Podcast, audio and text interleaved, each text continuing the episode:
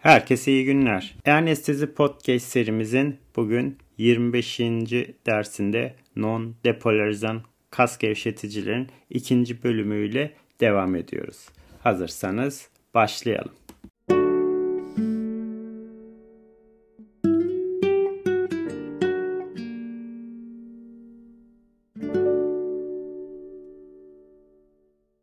Herkese iyi günler. E-Anestezi Podcast serimizin 25. dersinde non-depolarizan nöromusküler blokerlere kaldığımız yerden devam ediyoruz. Genel farmakolojik özelliklerine baktığımız zaman ısının metabolizma ve üzerine bir takım etkileri var. Onunla başlayalım. Isı, hipotermi metabolizmayı azaltarak ve atılımı geciktirerek bloğu uzatıyor. Burada metabolizmayı azaltarak neyi örnek verebiliriz? Mivakurium, atrakurium ve satrakurium'u örnek verebiliriz. Atılımı geciktirmeye örnek ise panküronyum ve küronyumu örnek verebiliriz. Yani hipotermi metabolizmanın azalmasına ya da atılımın gecikmesine bağlı olarak non-deporizan kas gevşeticinin etki süresini uzatıyor. Asit baz dengesine baktığımız zaman Respiratör asidoz çoğu non-depolarizan bloğu artırıyor ve tersine çevrilmesini antagonize ediyor.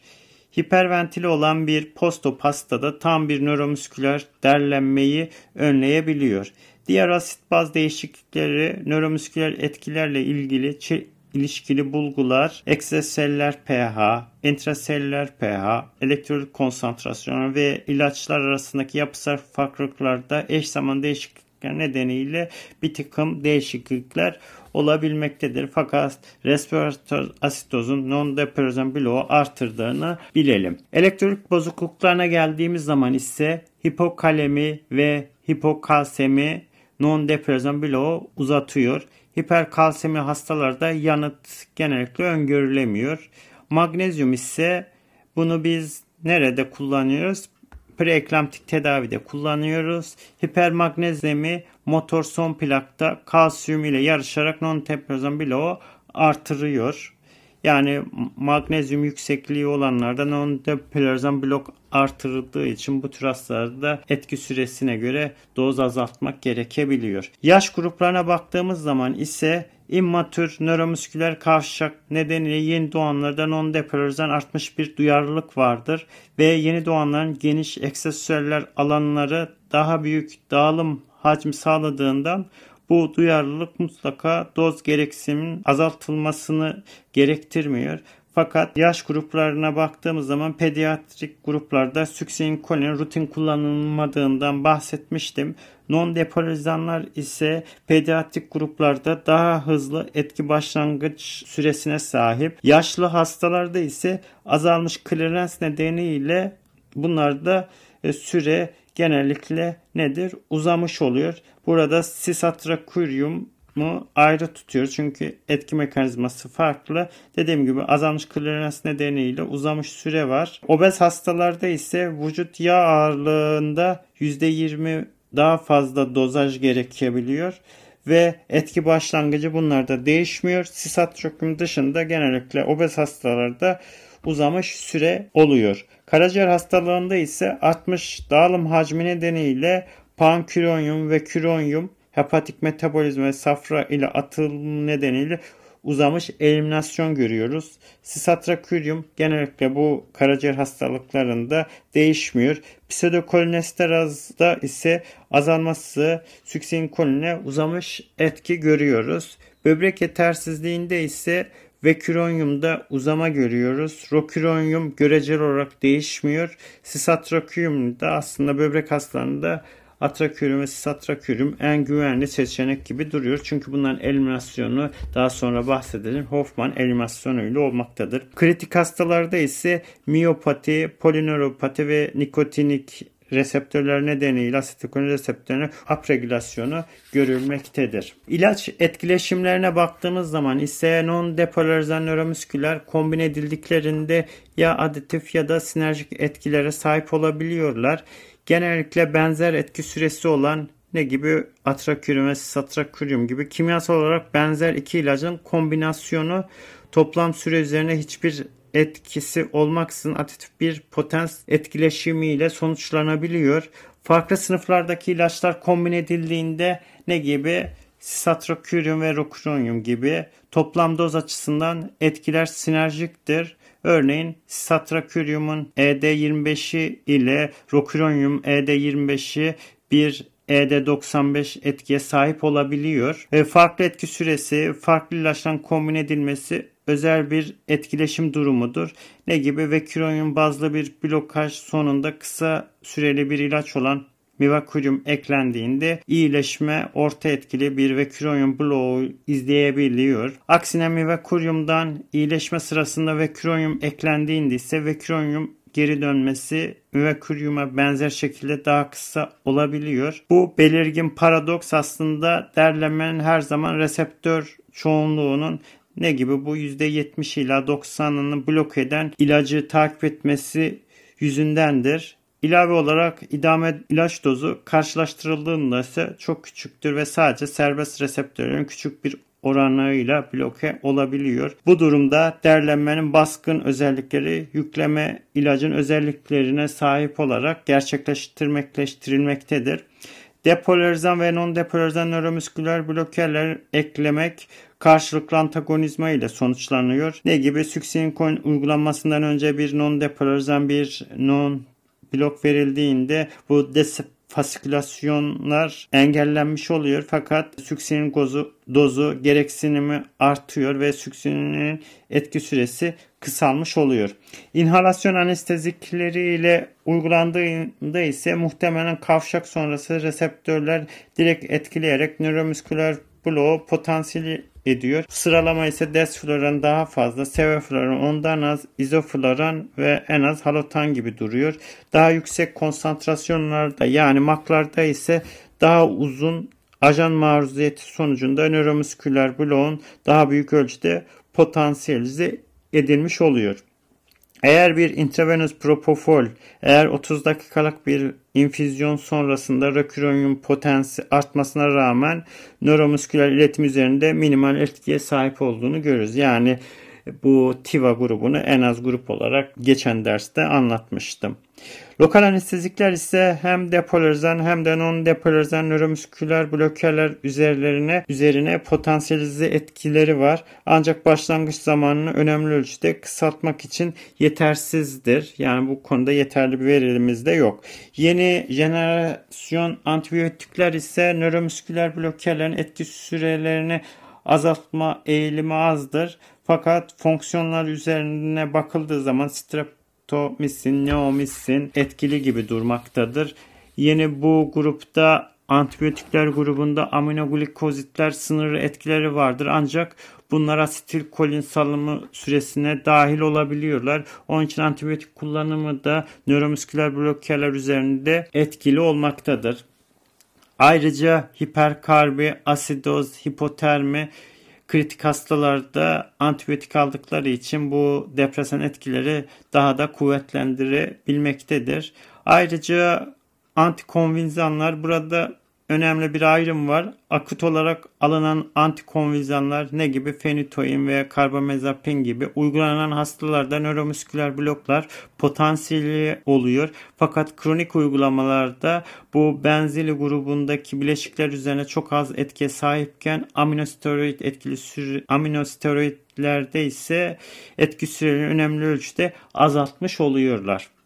Yani burada antikonvinzanların akut ya da kronik kullanımına göre etkislerini değişkenlik göstermektedir. Yine kalsiyum kanal blokerleri nöromüsküler blokerler üzerinde klinik olarak önemsiz etkiye sahiptirler. Efedrin de muhtemelen kalp debisini artırdığı için roküronyumun başlangıç hızını hızlandırabiliyor. Beta blokerler ise roküronyum başlangıcını yine geciktirebiliyor.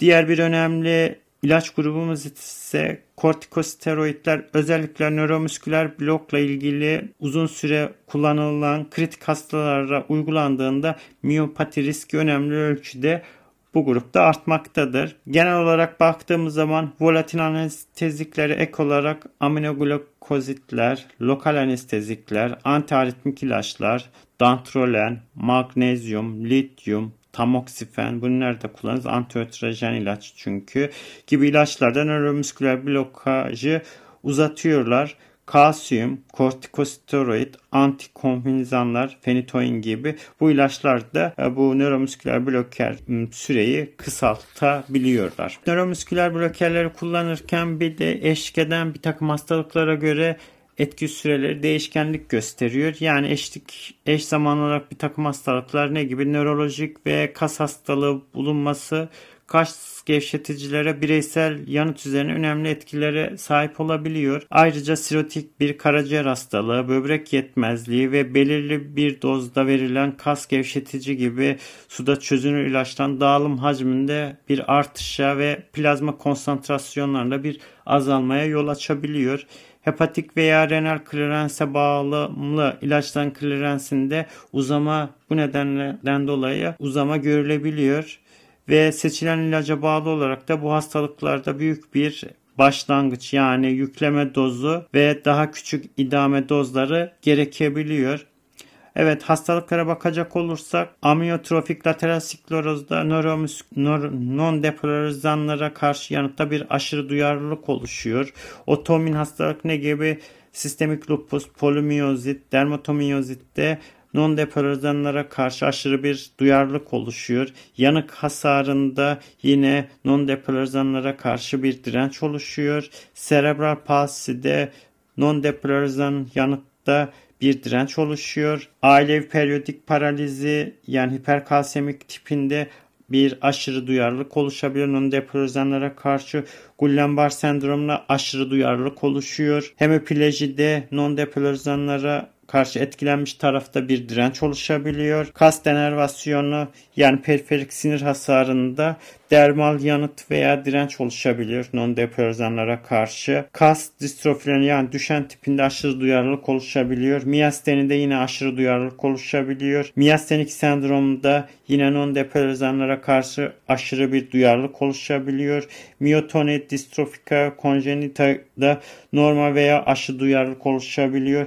Ciddi kronik enfeksiyon durumlarında ne gibi bu tetanus botulizmda ise non-depolarizanlara karşı bir direnç oluşabiliyor. Bazı nöromüsküler hastalıklarda değişmiş farmakodinamik cevaplar görülebilir. İşte dediğim gibi miastenia gravis gibi düşen müsküler distrofide bunlara dikkat etmek gerekiyor ve bunu da ayrıca bir ders olarak da zaten işleyeceğim ileriki günlerde. Ee, yanık hasarı non-depolarizan etkilere direnç neden olabiliyor. Serebrovasküler olaylarda etkilenmiş iskelet kaslarında da non-depolarizan nöromüsküler blokerlerin etkilerine bir direnç mevcuttur. Bunun nedeni asetilkoline cevap veren ekstra kavşak reseptör gelişmesine bağlı olabilir. Volatil anestezikler de yine nöromüsküler blokerlerin artırılmış artırılması yani volatil anesteziklerin artırılması yine bu volatil anesteziklerin varlığında aynı nöromüsküler blokajı elde etmek için daha az dozda non-depolarizan nöromüsküler kullanılmış olabiliyor. Yani bir potansiyelize etkisi yapmış oluyor. Evet nöromüsküler blokerlerin on depolarizan kas gruplarına etkilerine baktığımız zaman ise bloğun başlaması ve şiddeti kas grupları arasında değişkenlik gösterebiliyor. Bu kan akımı santral dolaşımdan uzaklığına ve farklı kas lif türleri nedeniyle olabiliyor. Kas gruplarının göreceli duyarlılığı seçilen kas gevşeticisine bağlı olarak değişkenlik göstermektedir. Yine genellikle diyafram, çene, larynx ve yüz kasları orbicularis oculi gibi baş parmaktan daha çabuk yanıt verir ve kas gevşemesi derlenme de yine daha çabuk olmaktadır bunlarda. Gluteus kas grupları ise bloğa oldukça dirençlidir. Larynx kasları %95 twitch depresyonu yapan doz, adduktör pollicis kası için oluşan neredeyse iki misli bir doz gereksinimi vardır. İyi bir entübasyon koşulu genellikle orbicularis oculi seyirme yanıtının görsel olarak kaybolmasından sonra oluşuyor. Fakat kas gevşemesinin süresi ve büyüklüğü etkileyen faktörlerin çokluğu nedeniyle nöromüsküler bloku edici ajanları bireysel farklılıklar nedeniyle bunların monitörize edilmesi en iyi yol gibi durmaktadır. Nöromüsküler bloker ajanların yanıt bozukluklarının değişmesi bir takım etkiler olduğunu söyledik. Biz daha çok bu nöromusküler blokerleri yoğun bakımlarda da kullanmaktayız. Yoğun bakımda hangi durumlarda entübasyonda, ARDS'de ve prom pozisyonunda mekanik ventilasyon sürdürülmesinde yine kullanıyoruz çok sıklıkla. Hastalar eğer hiperglisemik olmadıkları ve kortikosteroid almadıkları sürece yoğun bakımla ilişkili zay insidans üzerine, zayıflık insidans üzerine herhangi bir etkiye sahip olmadıkları biliniyor ya da öyle yayınlar var. Yoğun bakımda non-deporizan nöromüsküler bloker ne gibi sisatrakuryum kısa süreli infüzyonu hasta mortalitesi ve mekanik ventilasyonun işte barotravmasını azalttığı ve sistemik incelemelerde gösterilmiş. Fakat kardiyak arrest sonrası sürekli kısa süreli nöromüsküler bloker eğer bu 24 saatten daha az ise laktat klirensini düzelttiği fonksiyon sonuçları ve sağ kalımı ile ilişkili olduğu gösterilmiş bir takım çalışmalarda. Fakat yoğun bakımda sedasyonun konfor ve amnezi sağlamak için istemeyen bir takım farkındalıkları ve hatırlamaları engellemek için eğer nöromusküler bloker kullanacaksak e, yoğun bakımlarda sedasyonun önemli olduğunu da unutmamak gerekiyor. Ve özellikle aynı zamanda steroid tedavisi alan hastalarda bu genellikle uzun süren tedavilerde sürekli nöromusküler blokerlerden kaçınmak gerekiyor. Başlangıçta kalıcı paraliz ile ilgili çoğu raporlar olsa da aminosteroid yapılı nöromüsküler blokerleri içerenler benzeri ile ilgili komplikasyonlar da bildirilmiştir. Yani ilk baştaki yayınlar genel aminosteroid yapılı olsa da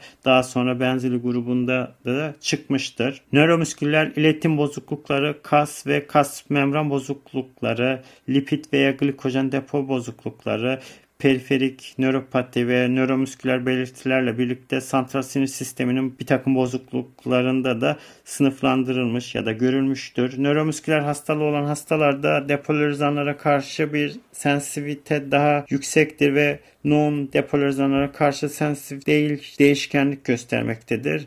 Non-depolarizan nöromüsküler kullanımında her zaman subjektif veya klinik değerlendirme değil, objektif bir takım monitorizasyonların kılavuz alınması önemlidir. Intraoperatif dönemde hipotermi, reseptör sensitivitesi ve asetilkolin mobilizasyonunu azaltarak kas kontraksiyon gücünü azaltarak renal, hepatik metabolizmayı ve Hoffman yıkım yolunu azaltarak nöromüsküler blokörlerin süresini ne yapmış oluyor? Uzatabiliyor. O nedenle intraoperatif e, hipotermiden de kaçınmak gerekiyor.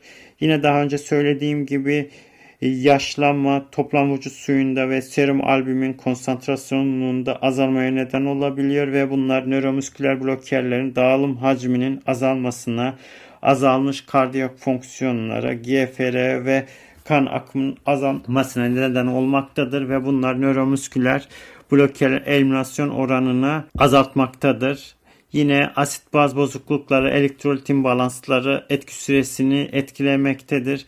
Hipokalemi, non-deporizan bloku potansiyelize ediyor ve antikolesterazların işte neostigminin kullanımında etkinliğini azalttığını daha sonra anlatacağım. Hipermagnezyumi nöromüsküler bloker etki süresini yine uzatabiliyor.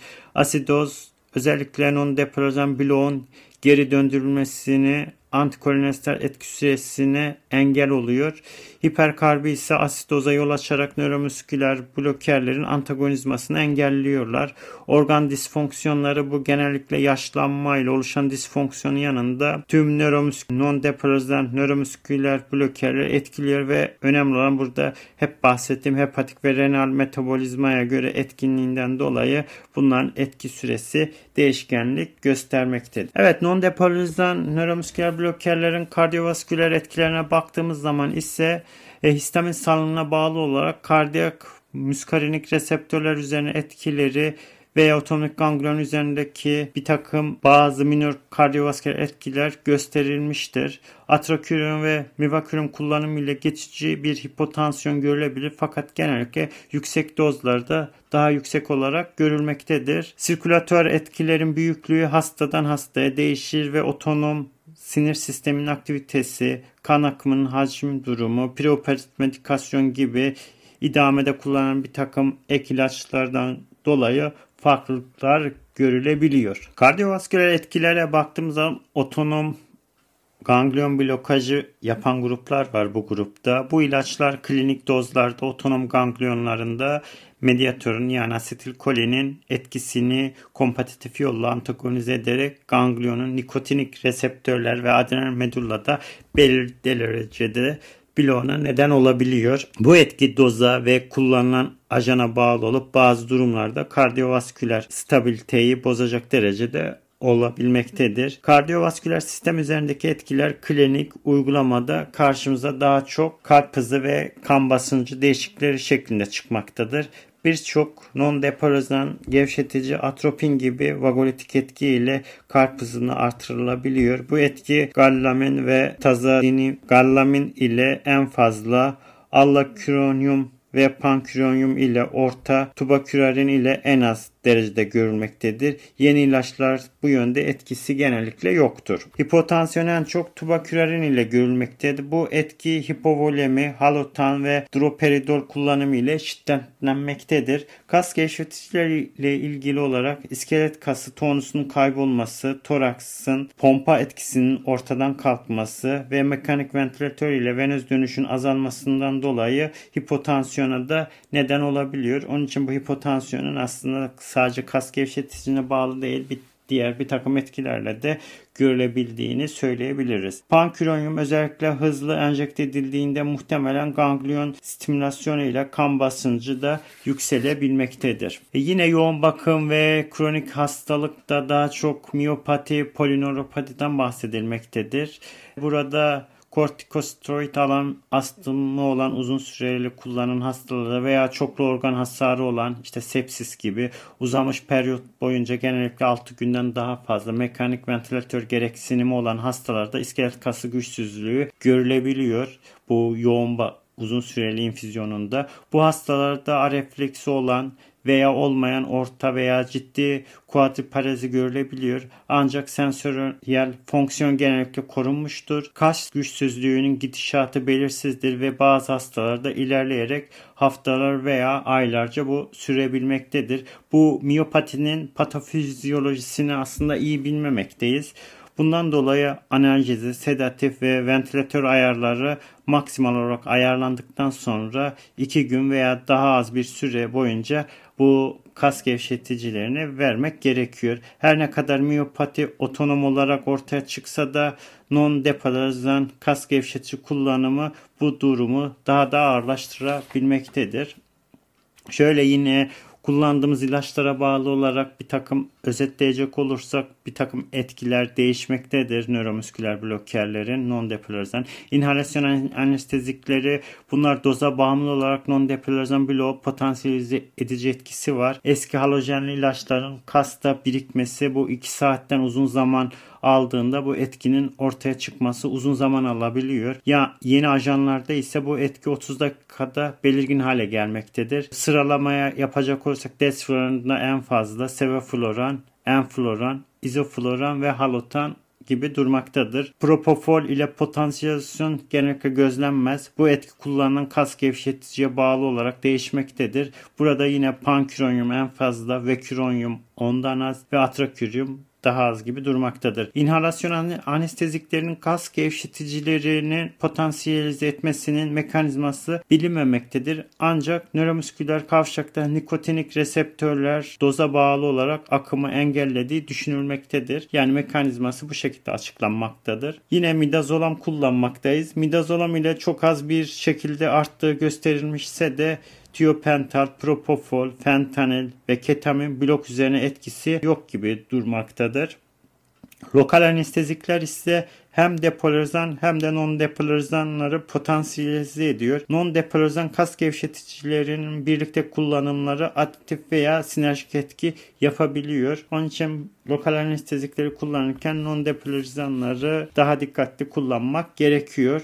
Depolarizan ilaçlarınla non-depolarizan karşılıklı olarak antagonist olarak hep söyledim. Bu süksinkolin ile mivakurium veya atrakurium karışımları antagonist etkisi gösterilmiş çalışmalarda ve diğerleriyle de gösterilmiş. Ve bu kurala tek istisna plazma kolinesterazı inhibe eden panküronyum süksinkolin ile agonist etki göstermesi olarak verilebilir. Yani sınavlarda belki bu ayrıcı soru olarak gerilebilir. Panküronyum ile süksinkolinin birbirine agonist etkisi göstermesi. Yine non-deporizan kas gevşetici kullanılan ameliyatın sonunda deporizan bir gevşetici kullanılması halinde bloğun tahmini genellikle tahmin edilemiyor. Yine bir takım antibiyotikler Bunlarda neomisin, streptomisin, aminoglikozitlerden bahsetmiştim. Bunlar nöromüsküler fonksiyonu deprese ediyor ve aminoglikozitler özellikle steroid yapıdaki ajanların etkilerini uzatıyor. Polimiksinler de sinir kas iletimini deprese ediyor. Otonomik ganglion bloke edici